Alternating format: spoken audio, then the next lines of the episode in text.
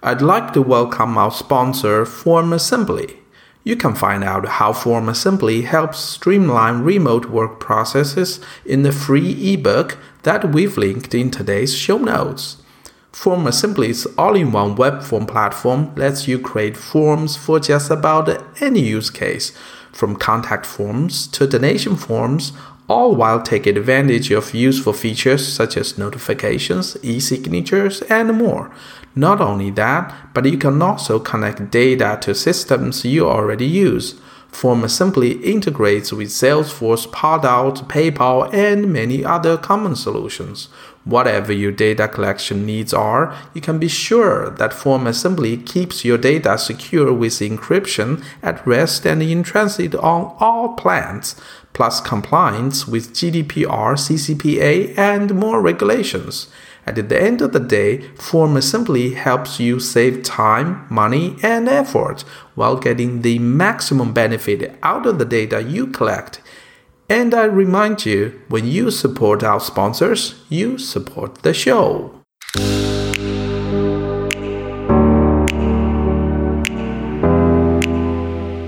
Hi, this is a continuation from the last episode.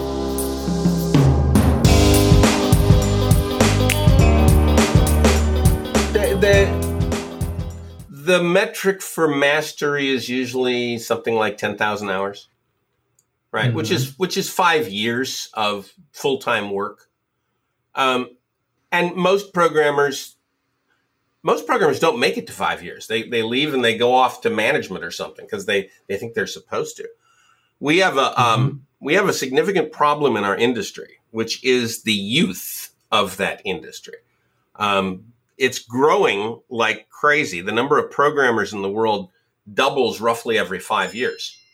And uh, mm. if you think about that for very long, you'll realize that um, half the programmers in the world must have less than five years experience. Well, that's not enough time. It's not enough time to become hmm. really grounded in in what is actually a a rich and complicated field. And so we we lose the people who are gaining experience. We lose them in two ways. We lose them because they get diluted by the, the massive number of new people that are constantly coming in and who are all in their young 20s. Uh, and we mm-hmm. also lose them because there is this pressure upon programmers not to remain programmers. They believe that their mm-hmm. pathway is to leave programming and go into marketing and sales and management and stuff like that. And my answer to that is hell no if you're a programmer, stay a programmer for 30 years, but get good at it. You know, get really good at it. And, you know, you may think that the best way to make money is to be, go into management. I, I can tell you that's not the case. mm-hmm. I get it. I, I saw one of your YouTube videos. It's the future of programming. Yeah. You talk about the importance of all this, the principles for the, you know, this, uh, you even have a programmer's oath in your personal blog. Yes, yes. So that's maybe you can brief us. Why do you do this? What, what's what, what's the idea behind? Our civilization depends on programmers for its existence. Uh, we we could not exist as a civilization without computers. This did not used to be true. Thirty years ago, the normal human did not interact with a computer at all. Nowadays, mm-hmm. nowadays, a human in the Western world interacts with a computer to do anything. You can't do anything without interacting with a computer. You can't microwave popcorn because there's a computer in that microwave. Didn't used to be the case. Now it is. You can't change the temperature in your home because there are really sophisticated computers in your thermostats. You can't make a phone call. Good God a phone call? Hell, how many computers are in this damn thing? How many lines of code are in this thing? You can't watch TV. You can't drive your car. Modern car has 100 million lines of code in it. Right? You can't do anything in our society without interacting with a software system. Programmers rule the world other people think they rule the world and then they hand us the rules and we write those rules into the machines that govern everything. And our society does not quite understand this yet. It's gotten a couple of big hints recently, The 737 MAX was a pretty big hint that software developers can kill a thousand people pretty easily right? The uh, the Volkswagen folks got a really big hint when they tried to get away with cheating the EPA machines in California. Some of those programmers went to mm. jail, by the way. The folks at Knight Capital got a really big idea when one when a couple of programmers cost them four hundred and fifty million dollars in forty five minutes. We programmers are now in the position where we can, with a single line of code, kill a thousand people. And that's not acceptable. That's not tenable. The civil, our civilization will recognize it and we'll have to do something about it. There, there will come a moment when some poor schlock programmer will do something stupid and kill 10,000 people at a single shot. And the politicians of the world will look at each other and go, Oh my God, what have we done? How have we allowed these people to go uncontrolled for so long? And then they will legislate. Mm. I would like to get there before the politicians do, because the politicians will do a terrible job. They always do. I want to get there before they do. I want to know what the rules are. So we as programmers should be focused on establishing our ethics. What are the ethics of software? What are the standards that we refuse to cross? We will not go below, right? What are the what are the disciplines that we all acknowledged we must follow in order to be a programmer? And that's why I wrote that oath. That's one of the one of the reasons I wrote that oath. Just as a, a stake in the ground to say, look, there are certain things to be a programmer you must promise to uphold. Mm. I don't know for you, Uncle Bob, have you ever written a program in those life critical systems, like in the airplane? Have you ever done that? The reason I'm asking is, is there like a higher stand? There must be a higher standards in those systems, right? Compared to, to the normal ones. There are higher standards in uh, aeronautic software, in medical software, in mission critical software. You can see what those higher higher standards are. They involve mm-hmm. testing. They involve other disciplines. The problem we've got is not that. The problem we've got mm-hmm. is that do we know what software could kill people? For example, the software in the thermostat on the wall. What damage can that software do? Well, it happens to sit on the internet. It's, it hooks into Wi Fi. And, ooh, really nasty people can write code that recruits a million thermostats around the world and can cause them to send messages out on the internet to to cause denial of service attacks on life critical systems. Can you imagine, you know, an uh, uh, a an aggressive enemy of the United States or some other country coming up with a a, a virus that finds every thermostat you know, 100 million thermostats and uses it to completely shut down the internet in that company, in that country. Mm-hmm. Right? That could kill an awful lot of people. do the do the people do the programmers writing the code in those thermostats practice disciplines that will prevent those kinds of hacks? Or are they just a bunch of guys who write a little bit of code and, oh, yeah, it kind of works and it's just a thermostat, so who cares? it's gotten to the point where you must care. If it sits on the internet, you must care. If it's a game that sits on the internet, you must care. If it's a thermostat, if it's a microwave oven, if it's a refrigerator, you must care. If it's a car that gets signals from the cellular network, you must care. Mm but it's so hard to predict, right? Uh, I'm where is my code to be used, or now, or in the future. For example, I'm writing Salesforce code. It's just to manage the company's yes. customer related data. It's critical for the company, but I don't think it will kill people. So can I lower the standards because of this? It's really hard to say nowadays. Oh, could the could the code in Salesforce be used to kill people? what an interesting thought. Now, if you were a um, uh, a foreign adversary and you had the means to change the way people recruited high level individuals and salespeople and marketing people so that they could be preferentially people that were were sympathetic to your cause how many people could that end up killing? But that's not like a direct right? That's kind of like indirect. Yeah none of this is going to be direct. None of this will be hmm. direct. It's the indirect problems that that are becoming really significant.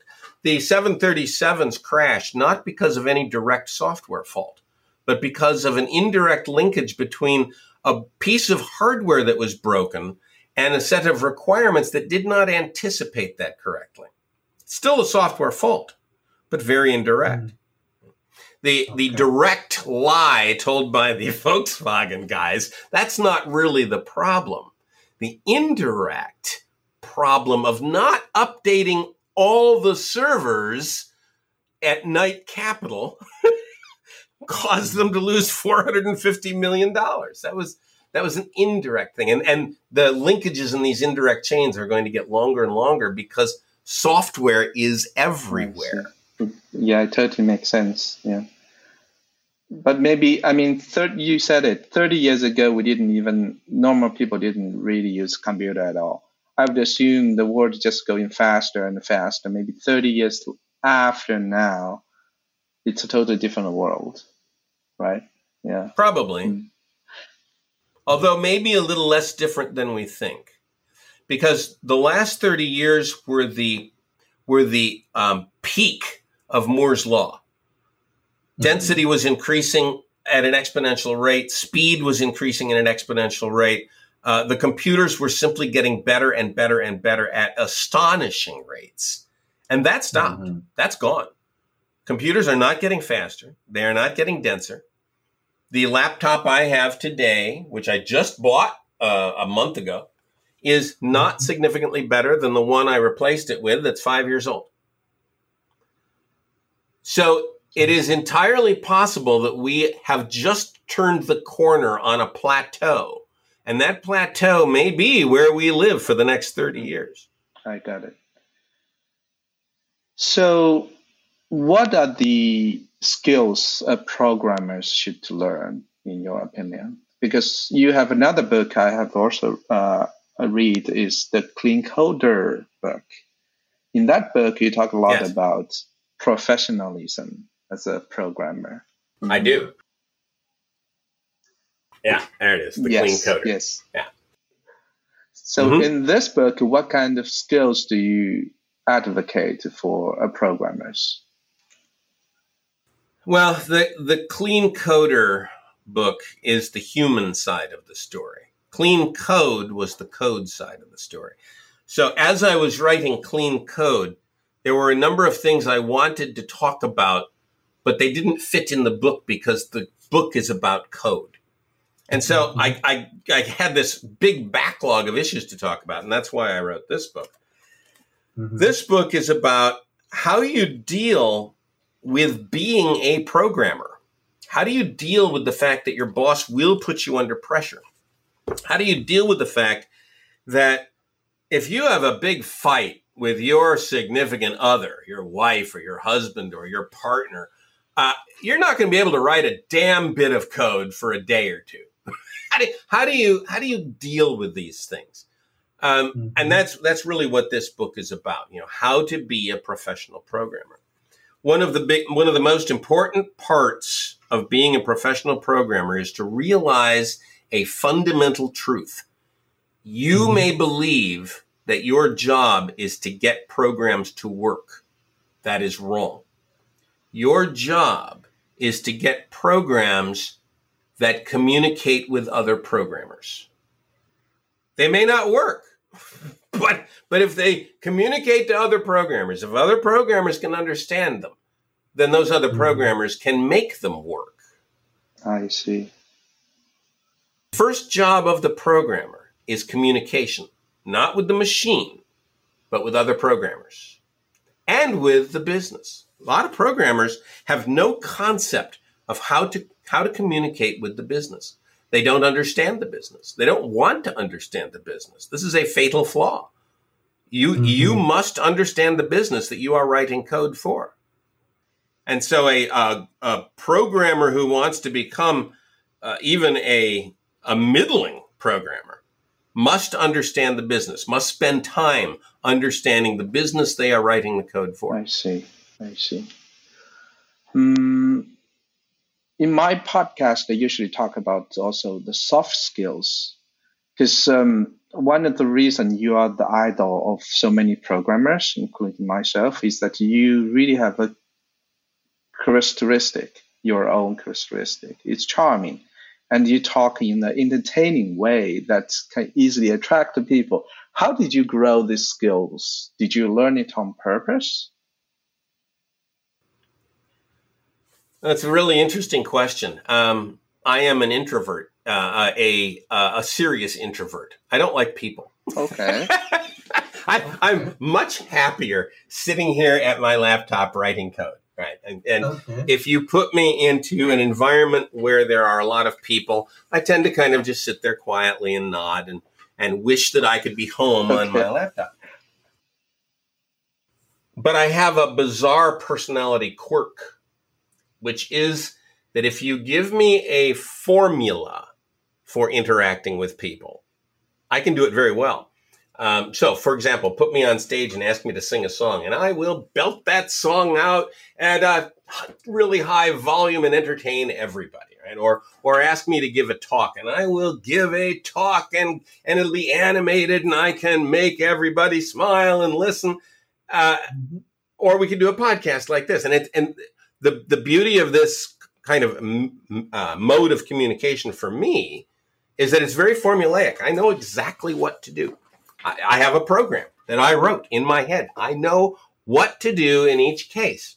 So that makes it very easy for me to, to be this kind of programmer, to be this kind of speaker, to be this kind of educator.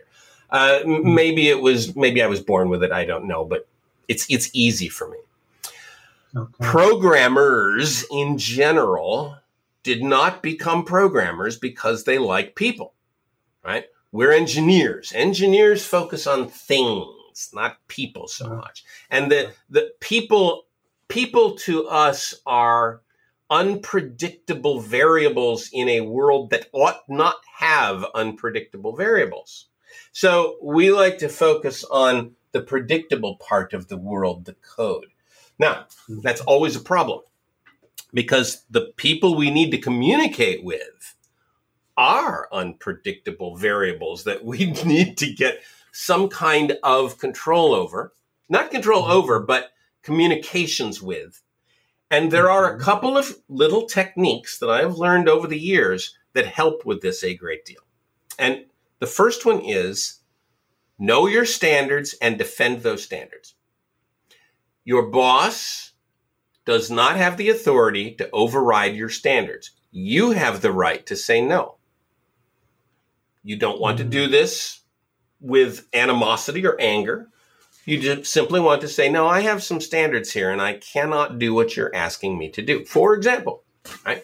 Your boss comes to you and says, it's got to be done by Tuesday and you know that there is just no way that it's going to be done by Tuesday. There's there's nothing you can do to get this done by Tuesday. You must then hmm. say, no, I, it's not going to be done by Tuesday. You don't understand how important this is. You must do everything possible in order to get it done by Tuesday. I'm sorry, but it will not be done by Tuesday. This is not anything I have any control over. You, dear manager, must manage the situation. Don't be rude about this but make sure that you hold that standard. Hey friends, this episode sponsored by Clayton. Clayton is the first developer friendly code review bot that helps Salesforce teams catch security and design flaws before they become problems. It's up and running in clicks and works with GitHub, Bitbucket, GitLab, and Azure DevOps. Go to getclayton.com slash salesforceway to get one month free. It's getclayton.com slash salesforceway. You can also find the link in our show notes. Thank you for supporting our sponsors. And then be aware that there will be manipulations. The manager will say, Well, will you at least try? Mm-hmm. And and it seems so obvious that you ought to say, Well, yes, of course I will try, but you must never say that because it's a lie. You're not going to try. You already know there's nothing you can do. There's no extra thing you're going to suddenly do. There's no no new thing that will pop into your brain that will suddenly allow Tuesday to be possible. So your hmm. response to this should be, "Sir, we are already trying. There is nothing else we can do." Now, this is an example of the way that managers get to the truth.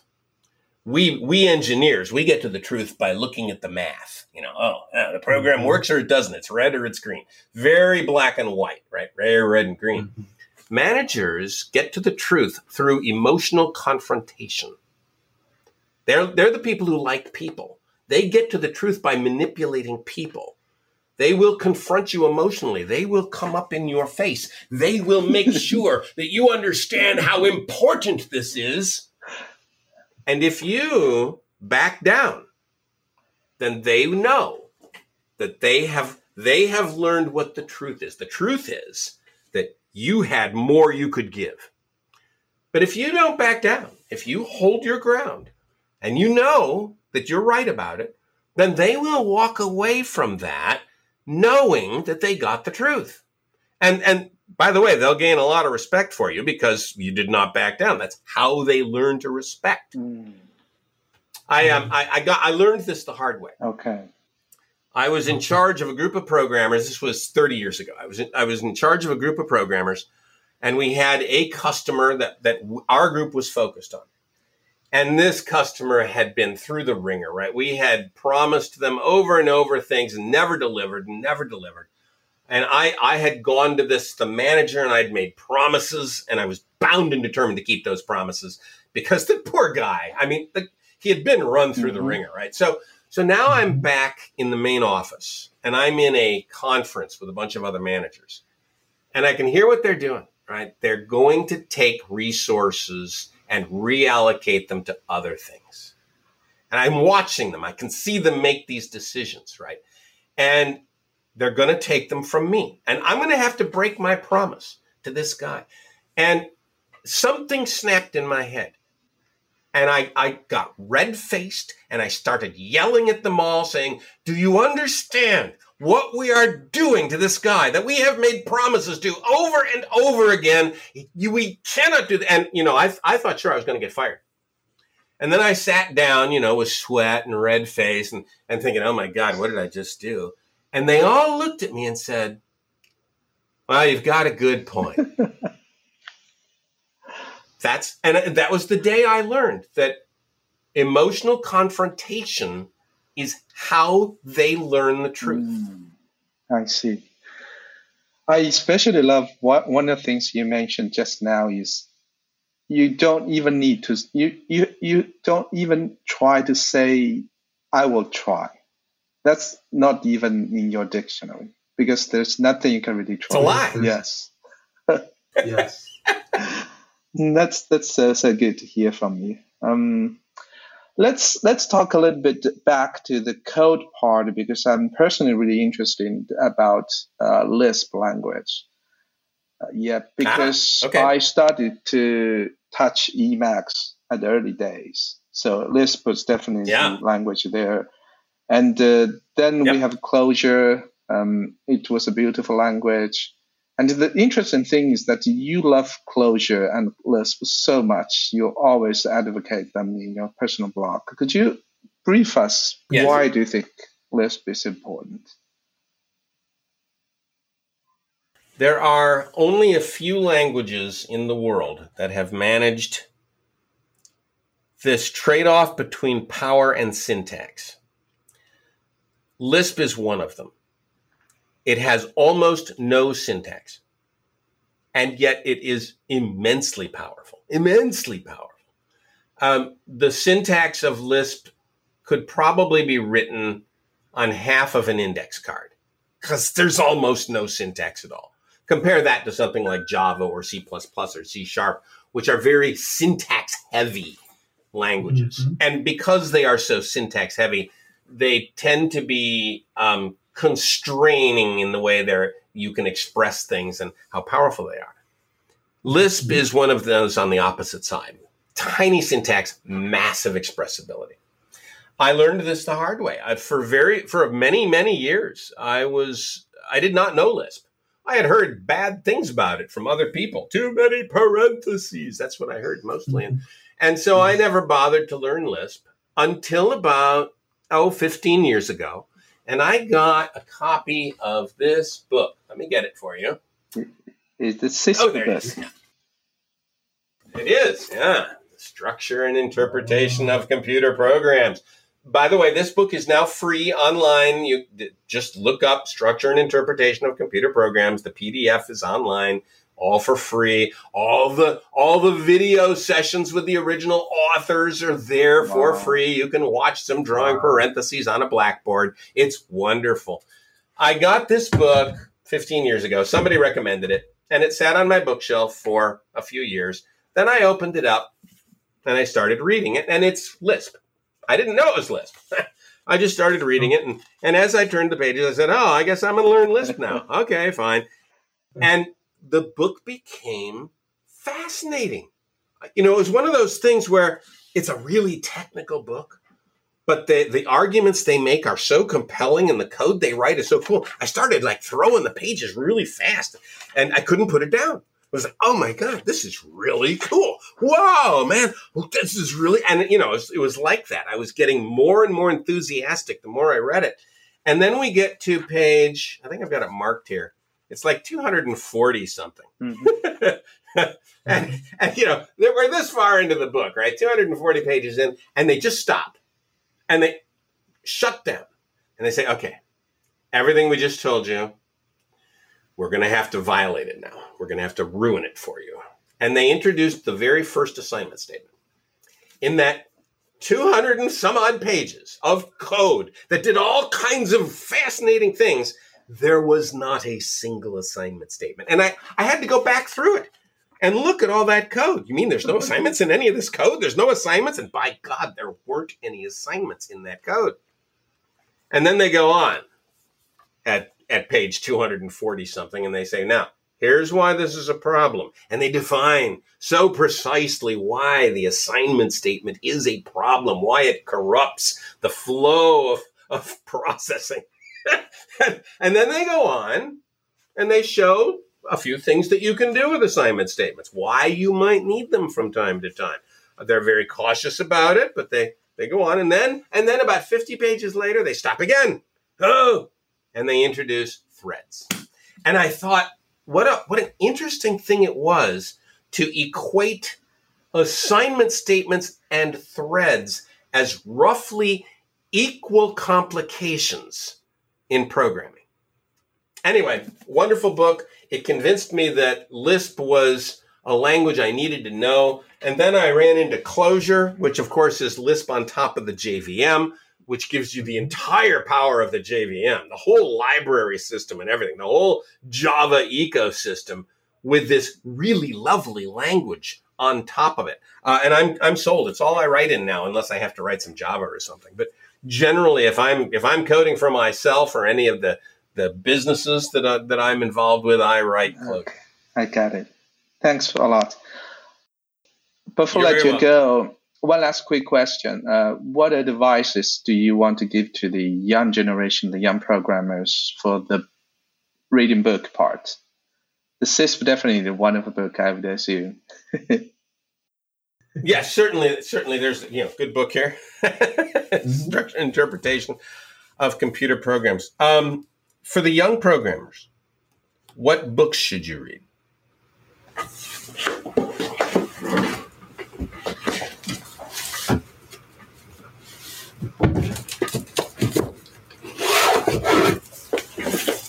Start with those.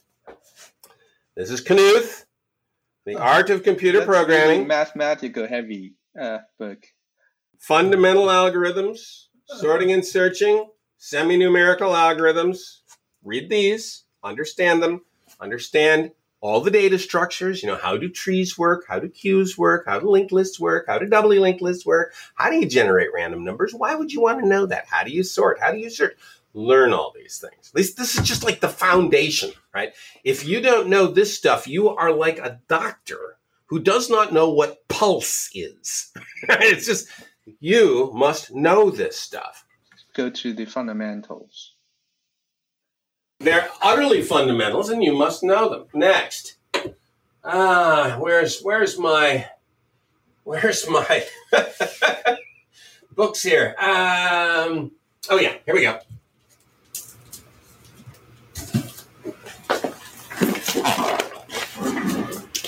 A lovely book written in the late 70s, Structured Analysis and System Specification by Tom DeMarco. Get a hold of this book and understand it. It will it will describe to you a technique that no one uses anymore. Right? And and no one probably should use anymore. but you should understand this because it's necessary to know where you are today. It is necessary to understand where we came from and why. Here's another one like that Structured Systems Design by Meilir Page mm-hmm. Jones, mm-hmm. right? Practical Guide mm-hmm. to Structured Systems Design read these books. They're quick reads, and they will give you a tremendous amount of context. Okay. Uh, and then, let's see, one more book. uh, two more books. First of all, there's this one. This is Martin mm. Fowler, right? Refactor. Okay. Read read refactoring, understand it. He's got a new a new edition out. It's all done in JavaScript. This one's done in Java. 1995 book. I think it's 99 actually. I think this is a 99 book. The new one just came out. So, you know, you can read either one. It doesn't matter. And then much underrated, but utterly, utterly wonderful and and um, analysis patterns and important is analysis patterns. This also is Martin Fowler um, where he goes through business rules, business objects. What are the common patterns of um, of businessy kinds of things? This is really, really very useful. One more book. One more. I'll give you one more. The most important book written within the last thirty years.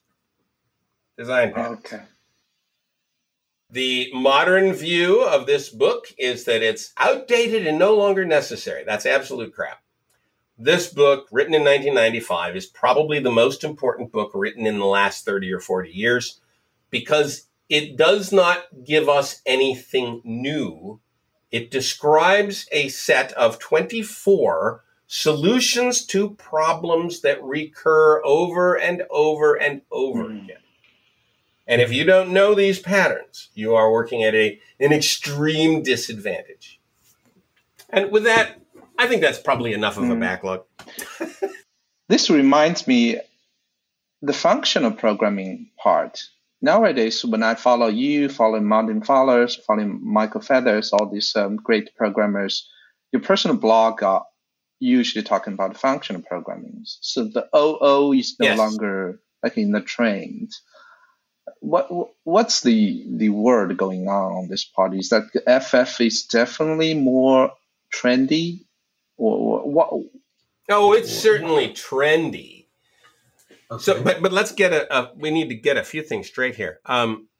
OO is not gone. OO is not has not been superseded. Functional has not replaced OO.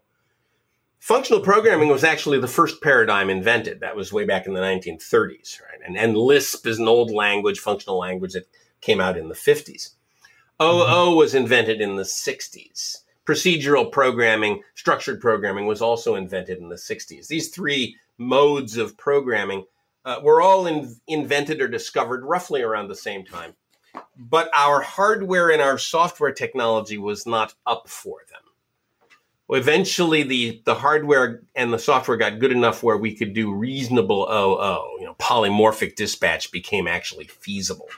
Uh, and then it's only in the last few years, the last decade or so, that functional programming was actually feasible uh, in a uh, an efficient way. We can now write functional programmers programs that run like lightning. whereas before they were all kind of slow. Okay. The three of those ideas structured programming, object oriented programming, functional programming are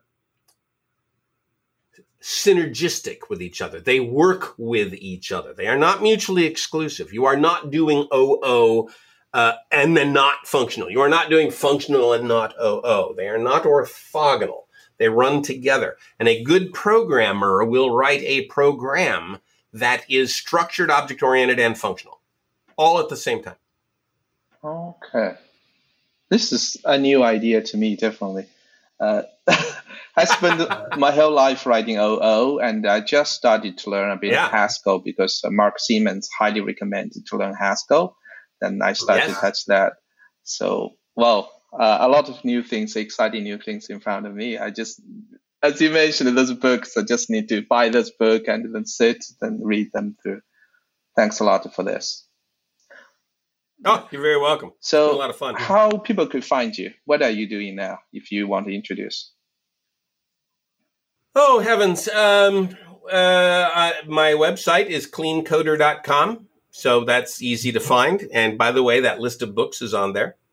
Um, and you can find out where I'm going to be and what it, you know, where I'm going to be speaking. Almost all of that is virtual nowadays. So, Mhm. um, my videos are sold on cleancoders.com. So same name except plural, cleancoders.com. And, and that's a set of, um, over 70, 80 videos now that, that cover the gamut from clean code to design patterns to functional programming to object oriented, everything, right? Just, and I keep on adding another video once every month or two. Uh, you can get my email is Uncle Bob Martin, uh, uh, Uncle Bob at cleancoder.com. My Twitter handle is at Uncle Bob Martin. Um, I think those are probably about everything you need if you want to get. Yeah, definitely. with The. Twitter, you're really active over there. Is your email, pers- this Uncle Bob at uh, cleancoder.com, cleancoders.com, right? Is that also public? Uh, either of those okay. works. Is that also public? Because I, spe- I, spe- I have some difficulty to really locate your email address. That's why Mark Seemann introduced. It is public. A lot of people know it. Um, of course, my email is is a mess because a lot of people know it. So if you write me an email, uh, it may be a while before I Okay. see it. I got it. Uh, yeah. I got it. Scroll up and down this long list of crud. All right. Thanks a lot, Uncle Bob. It was really great, great pleasure, you know, talk to Well, you. Well, thank you. Yeah. I appreciate it. Okay. Bye bye. Bye bye.